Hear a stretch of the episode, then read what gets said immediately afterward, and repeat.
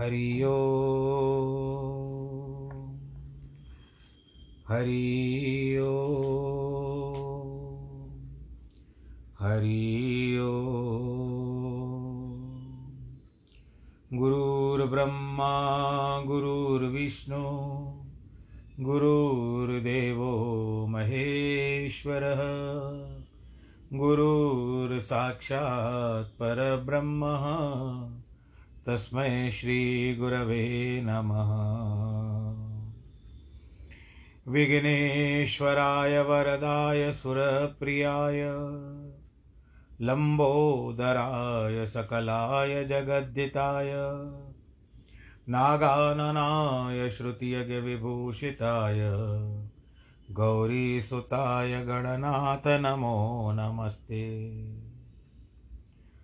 नाहं वसामि वैकुण्ठे, योगिनां हृदयेन च। मद्भक्तां यत्र गायन्ति, तत्र तिष्ठामि नारद। जिस घर में हो आरती चरण कमल चितलाय, तहाँ हरि वासा करे, ज्योत अनंत जगाए जहाँ भक्त कीर्तन करे, बहे प्रेम दरिया। तहाँ हरि श्रवण करे, सत्यलोक से आए। सब कुछ दीना आपने, भेंट करूँ क्या नाथ नमस्कार की भेंट लो, जोड़ू मैं दोनों हाथ जोड़ू मैं दोनों हाथ जोड़ू मैं दोनों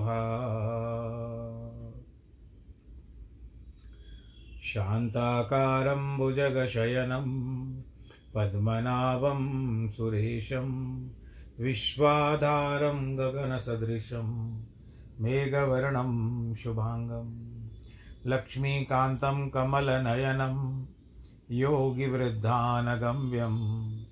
वंदे विष्णुं भवभयहरं सर्वलोकैकनाथं मङ्गलं भगवान् विष्णु मङ्गलं गरुडध्वज मङ्गलं पुण्डरीकाक्ष मङ्गलायस्तनो हरि सर्वमङ्गलमाङ्गल्ये, शिवे सर्वार्थसाधिके, शरण्ये त्र्यम्बके गौरी, नारायणी नमोऽस्तु ते।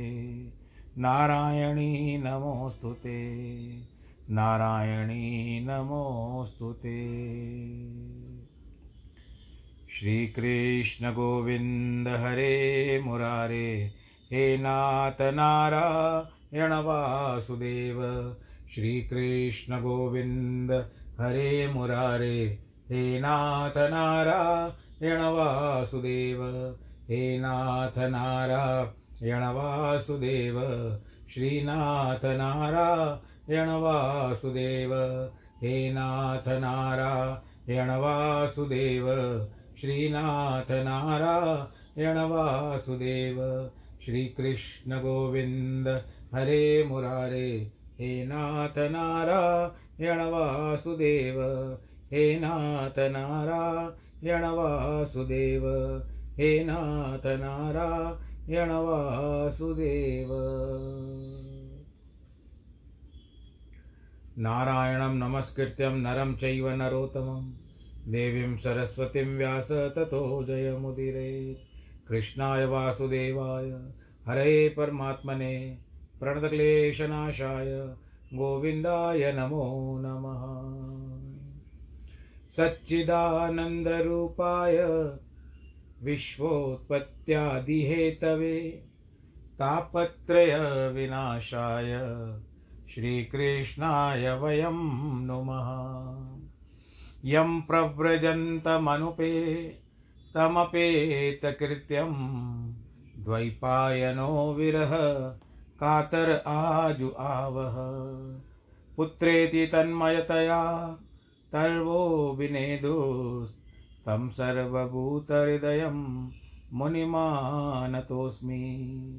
मुनिमानतोऽस्मि। मुनिमानतोऽस्मि।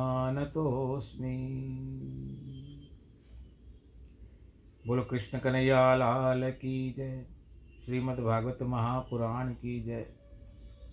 प्रिय भक्तजनों, भगवान श्री कृष्ण को चरण कमलों में, पहले चरणों कमलों में वंदन या प्रणाम। उसके बाद श्रीमद् भागवत की कथा को भी प्रणाम। कलयुग का जहाज़ है ये। कलयुग की नाव है। इसके लिए कहा गया, ऐसे भजन जैसे उस दिन भी कहा था कि मेरा आपकी दया से सब काम हो रहा है करते हो तुम कन्हैया, मेरा नाम हो रहा है। हरि अनंत, हरि कथा अनंत क्योंकि मुझे अच्छा लगता है बार बार कहना। हम लोग अष्टम स्कंद में हैं। सुखदेव जी महाराज परीक्षित से कहते हैं कि इस प्रकार भगवान ने बलि का बड़ा तिरस्कार कर दिया। किंतु बोलने बलि ने अपना धैर्य नहीं छोड़ा। कहा, भगवान, मैं आपको अपने अविकल वचन दान करता हूँ। मैंने आपको अपना मन दिया, धन दिया, तन दिया। अब यह प्रार्थना करता हूँ कि मेरी प्रतिज्ञा मिथ्या नहीं थी। आपने वामन रूप से तो भिक्षा मांगी और त्रिविक्रम रूप से नाप लिया।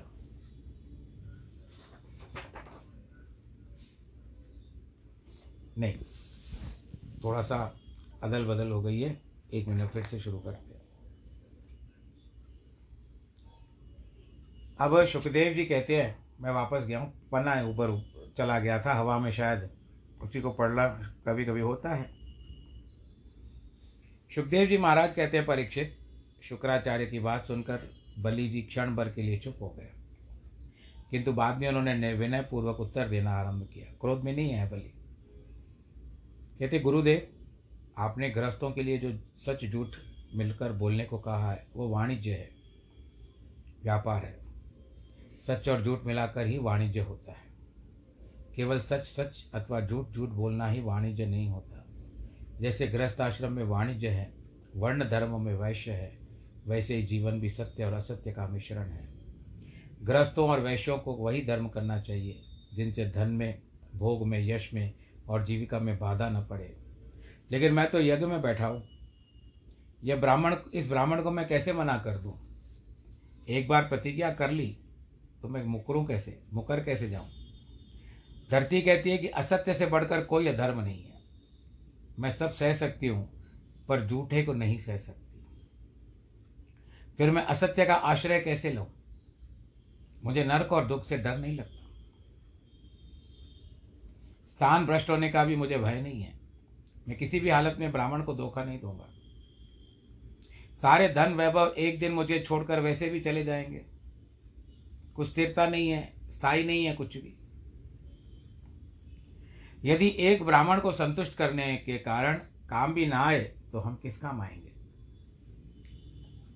ददीची शिवी आदि जैसे लोग तो अपना प्राण देकर भी दूसरों का भला करते आपको पता होगा ददीची मुनि का वर्णन। जिनों जिनको भगवान जी ने कहा था कि अपने हड्डियों को दे दो, तब जा कर के उससे वज्र बना और इंद्र ने जो वज्र बनाया था। और उसी से वृत्रासुर की मृत्यु हुई थी।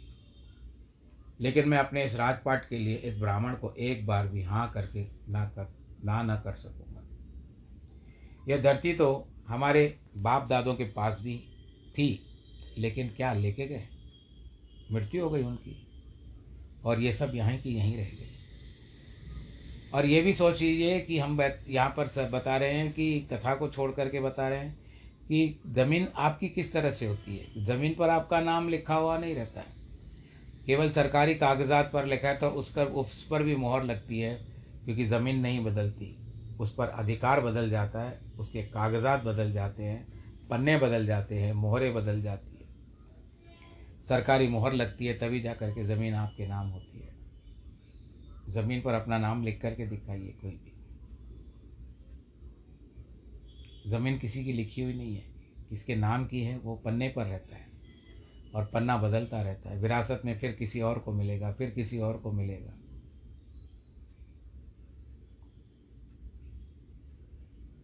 केवल अपने पूर्व जो की कीर्ति ही तो बच रही है। आज जो भी हूँ, मैं मानता हूँ कि मैं अपने बड़ों के कारण हूँ। उनके आशीर्वाद से हूँ। जैसे वीर लोग युद्ध भूमि में धर्म के लिए प्राण त्याग कर देते हैं, वैसे ही पात्र के प्राप्त होने पर धन का त्याग कर देना चाहिए। यदि दयालु पुरुष दान करने में दीनता दिखाए तो उस दान की महिमा ही क्या रही? मैं कंजूसी क्यों करूँ? दिखा करके क्यों करूँ? ऐसे बात याद आ रही है कि कई लोग दान पुण्य करते हैं। तो दिखावा भी करते हैं। खैर, ऐसी कोई गहरी, गहराई में नहीं, मैं किसी को टोक नहीं रहा हूँ। और चार लोगों को देख करके बड़ी बड़ी रसीदें बनवाने की करते हैं। तो अब उनका हम स्वभाव नहीं बदल सकते। राजा बलि कह रहे हैं, गुरुदेव, आपने जो ये कहा कि विष्णु भगवान ही इस वामन वेश में आए हैं तो ये बहुत तो बढ़िया बात है, और क्या चाहिए? आकर के इन्होंने कह दिया, तेरे द्वार खड़ा भगवान भगत भर दे रे जोली। इससे तो हमारी जीत हो गई है ना। जिस परोक्ष विष्णु की आराधना के लिए सब लोग दान धर्म करते हैं, और वो विष्णु के लिए दान करते हैं, पर वो विष्णु स्वयं मेरे पास आए हमारे सामने हैं, हमसे लेने के लिए आ गए हैं। इससे अच्छी बात और क्या हो सकती है? गुरुदेव जी, बताइए। विष्णु भगवान तो सब चीज़ें हैं ही। वे यदि अपनी धरती ले लेते हैं तो इसमें क्या हर्ज है? यदि वे हमको बांधना चाहते हैं तो इससे कोई डर नहीं है। क्योंकि वे बली होते तो चक्र लेकर आते। हमको मारते, फिर धरती छीन करके इंद्र को दे सकते थे। वो बलशाली है, प्रभु है, परमात्मा है, नारायण है, भगवान है। आप जो भी कह दो उनको, वो सब है। वो चाहते तो एक ही सुदर्शन चक्र चलाते और मुझे हरा देते और पृथ्वी दे देते थे। और जो भी स्वर्ग का मैंने सब छीन लिया इंद्र से, वो उसको वापस लौटा सकते थे। क्योंकि वे तो हमसे हार कर और वेश बदल कर आए हुए। इनसे आने से मात्र से ही हमारी जीत हो गई है। ये यदि हमको बांधना चाहेंगे तो हम फिर भी इनके ऊपर प्रहार नहीं करेंगे। क्योंकि ये ब्राह्मण बनकर हमारे पास आए हैं। यदि इनका इरादा हम पर हथियार चलाने का हो, तब भी हम इन पर हथियार नहीं चलाएँगे। इनसे हार जाएँगे। हमारी जीत भी हो जाएगी, हमारे यश का नाश भी नहीं होगा। ये हमसे सारी धरती लेना चाहे तो ले ले, मैं अभी लेकर के कहाँ जाऊँगा? कोई ले गया आप अपने साथ? आज बड़े बड़े राजा महाराज जो थे कितना उन्होंने किया, दूसरों के साथ छल किया, क्या भी किया। पर बचा क्या? आज तो ऐसी दशा है कि उनके पुरखों को भी, जो पुरखे हैं, उनकी आने वाली जो संतानों को भी कोई नहीं पहचानता। सभी गुरु चाहते हैं कि शिष्य उनकी बात माने। इसीलिए जब बलि ने अपने गुरु की बात नहीं मानी तो गुरु को तो स्वभाव है, स्वाभाविक है कि गुरु, क्रोध आना चाहिए। और वो भी शुक्राचार्य। उनको क्रोध आ गया। उन्होंने कहा, अरे मूर्ख, तू तो वैसे ही अज्ञानी है। लेकिन अभिमानवश अपने आप को बड़ा धर्म ज्ञानी समझता है। तुमने मेरी आज्ञा का उल्लंघन किया है। इसीलिए आज मैं तुझे श्राप देता हूँ। ये जिस तरह ऐश्वर्य पे तू चल रहा है ना, ये ऐश्वर्य तेरा खत्म हो जाएगा। तू अपने ऐश्वर्य को खो बैठेगा। लेकिन इस प्रकार गुरु के शाप देने पर भी बलि विचलित नहीं हुए। और उन्होंने अपनी प्रतिज्ञा के अनुसार वामन के लिए दान करने का संकल्प करने की तैयारी कर ली। बलि की पत्नी ने उनसे धर्म पालन की उनकी सहायता की। पत्नी का यही काम है कि यदि पति कोई धर्म का काम करता हो तो वह उसके मदद करे, उसमें बाधा ना डाले। हम भी ब्याह इत्यादि में जाते हैं, उनको समझाते हैं बच्चों को कि बच्चों, ये पर खास करके जो दूल्हा होता है, उसको समझाते हैं, वर को समझाते हैं कि ये तुम्हारी पत्नी है, धर्म पत्नी है। सदैव दान पुण्य करने में, पूजा पाठ में इसको अपने संलग्न बिठाना, साथ बिठाना और मिल करके पूजा करना। और दान पुण्य भी जब करना तो पत्नी के साथ करना। अब जब बलि ने वामन भगवान के चरणारविंद का प्रक्षालन किया और संकल्प के लिए हाथ जल में लेना चाहा तो वो उनकी झाड़ी से निकल ही निकल ही नहीं रहा था। एक कमंडल होता है, आपको भी पता होगा, आपने आप लोगों ने देखा होगा, उसके नीचे एक छोटा सा एक नली रहती है, जिसको आप लोग पाइप बोलते हो। पर इसमें वो सोने का था या चांदी का था, वो नहीं लिखा हुआ है। भागवत में भी नहीं लिखा हुआ है। और आप वास्तव में जानते हो कि राजाओं के पास ऐसी बात है तो सोने का ही होगा।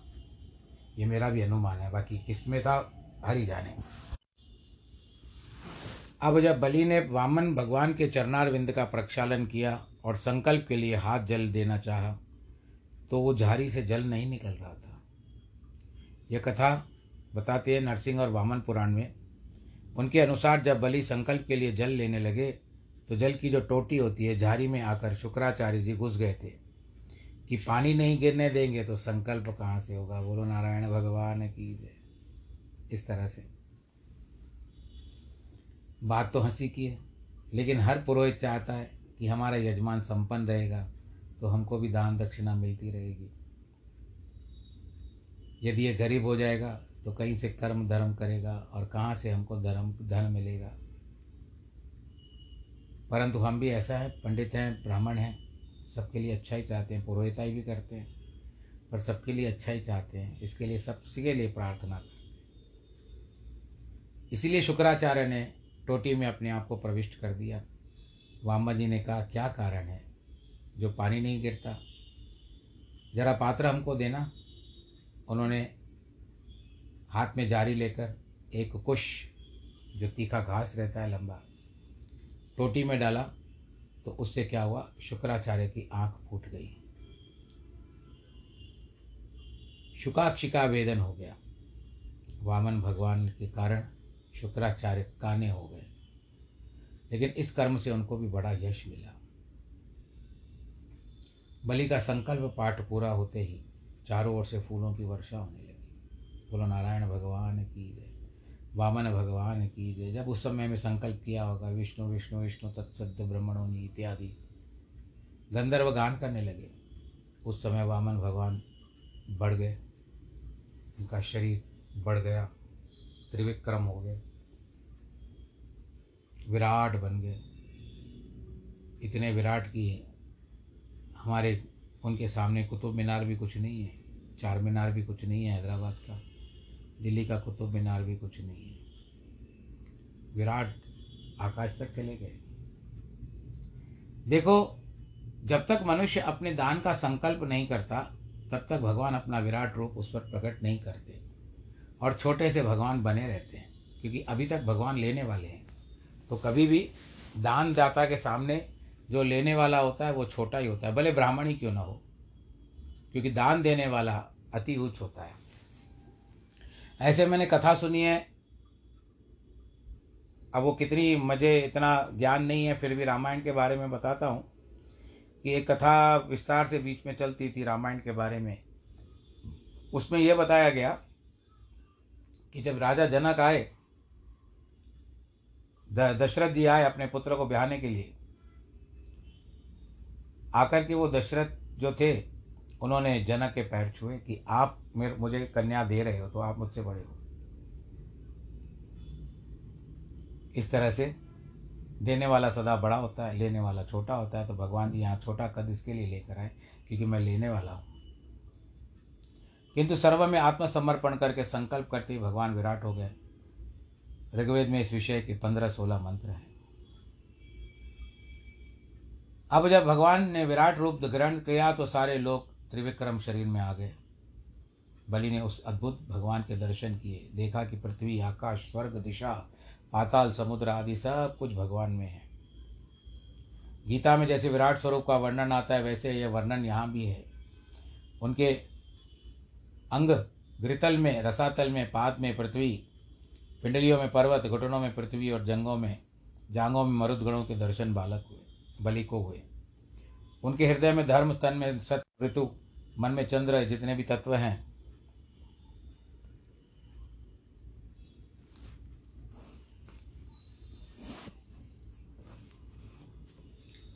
वो सब शरीर में दिखाई पड़े। यह देखकर दैत्य लोग बहुत दुखी हो गए और भयभीत हुए इतने में भगवान ने कि आयुध भी उनके हाथ में आ गए। उस समय भगवान बड़ी की शोभा हो रही थी। आप लोगों ने महाभारत सीरियल देखा होगा। बहुत पुराना वाला जो था, उसमें भी आपने भगवान का विराट स्वरूप देखा होगा। अंत में सुखदेव जी महाराज कहते हैं कि परीक्षित, त्रिविक्रम ने एक पाँव से सारी धरती को नाप लिया। शरीर से आकाश को नाप लिया, बहु से पादाश दिशाओं को नाप लिया, तीसरे पग के लिए कोई भी वस्तु शेष नहीं है। ये दो ही लोक हैं और परलोक धर्म के स्थल हैं। बलि जी बड़े धर्मात्मा थे। उनको लोक में भी सुख मिलने वाला था और परलोक में भी सुख मिलने वाला था। इसीलिए दोनों को त्रिविक्रम ने नाप लिया। उन लोक परलोक को दोनों ले गए। फिर तीसरा पग कहाँ रखें? आपको भी पता होगा। पर कथा में और आनंद आएगा आगे सुनेंगे तो।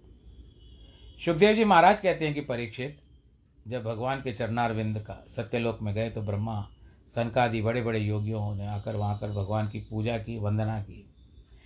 गंगा जी की उन्हीं चरण कमलों का धोवन है, वे तीनों लोगों को पवित्र करती है। नमामि गंगे तव पाद पंकजम सुरासुर वंदते तव दिव्य रूपम भुक्तिम च मुक्तिम ददातु नित्यम भावानुसारेण सदा नराणाम। उसके बाद जब भगवान ने अपने स्वरूप को कुछ छोटा कर लिया, विभूतियों को समेट लिया, तब ब्रह्मादि लोकपाल उनको भेंट पूजा आदि देकर उनकी स्तुति करने लगे। ऋक्षराज जामवन ने मिभेरी बजाकर चारों ओर से उनकी प्रदक्षिणा की और भगवान की विजय घोषणा की। आप किसकिदा कांड में अंत में लिखा हुआ है कि मैंने परिक्रमा की थी जब विराट स्वरूप हो रहा था? जामवंत ने। जामवंत भी ब्रह्मा जी के मानस पुत्र माने जाते हैं। दैत्यों ने यह सब देखा तो उनको क्रोध आ गया कि इसने हमारे स्वामी का सब कुछ छीन लिया है। यह ब्राह्मण नहीं है। ये तो साक्षात विष्णु है। इसको मारना हम लोगों का धर्म है। सब आयुध दौड़ लेकर के दौड़ पड़े। इतने में विष्णुदूत उनके सामने सामने आकर डट गए और उनको मार मार कर भगाने लगे। बलि दैत्यों को रोकते हुए कहा कि तुम लोग इस समय युद्ध मत करो।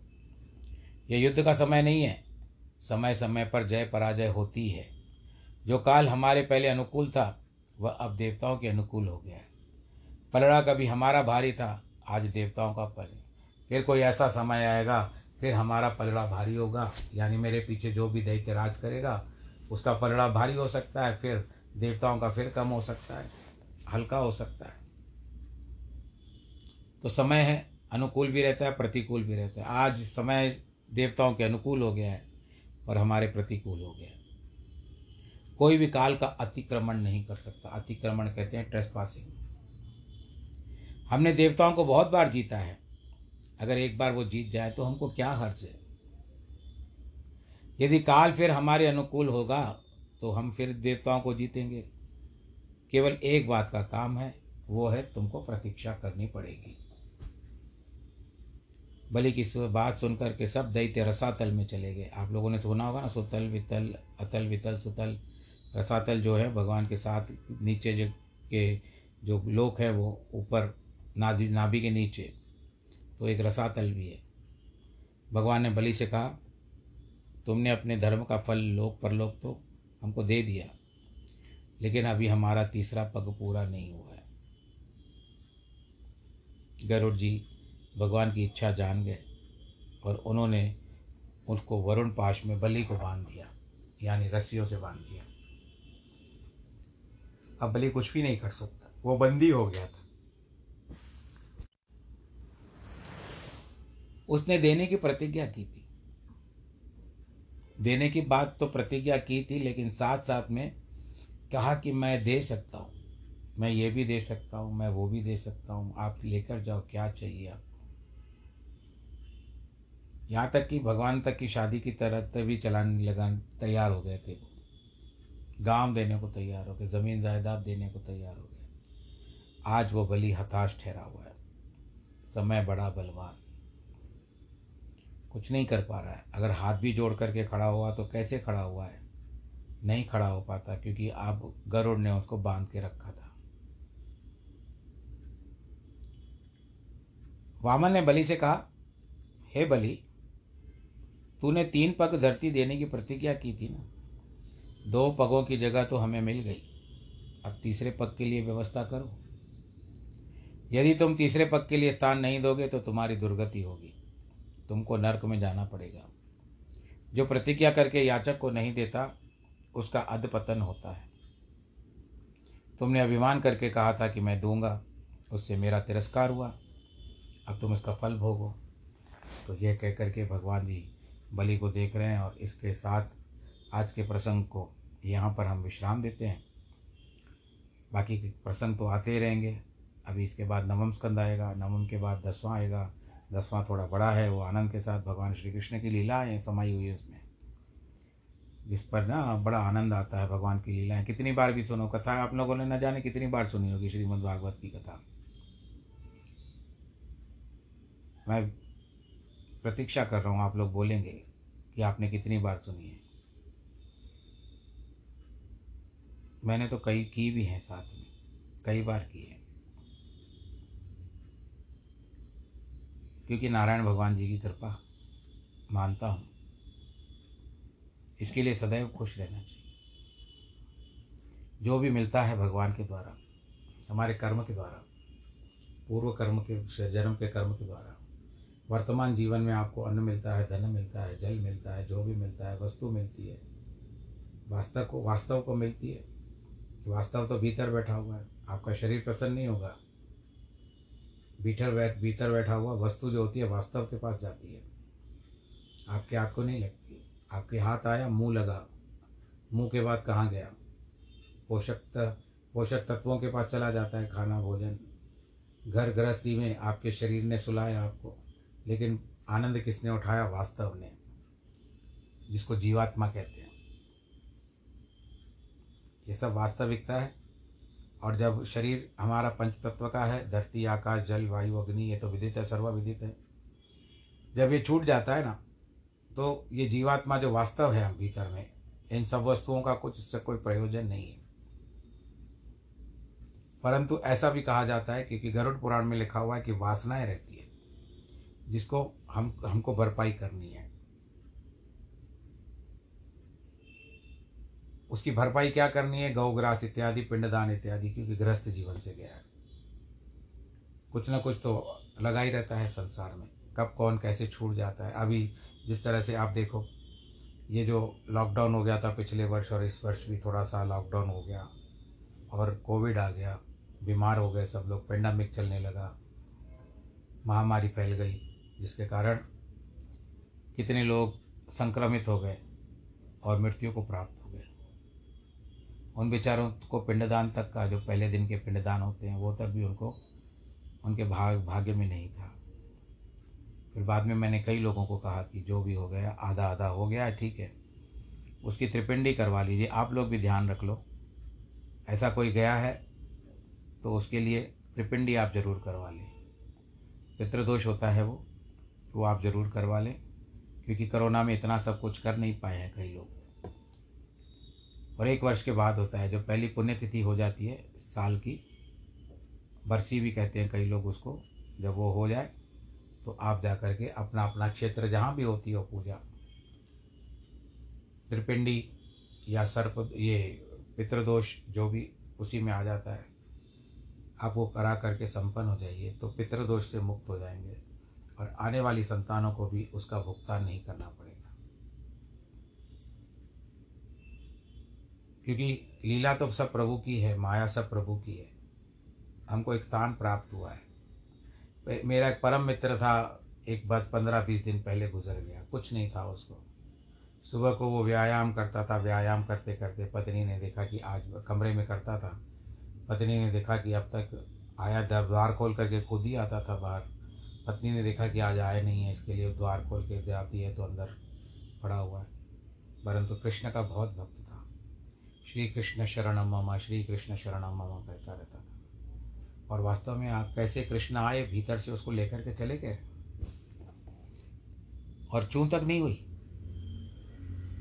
पता भी कितने बाद में चलता है। बस हम और कुछ नहीं कह सकते।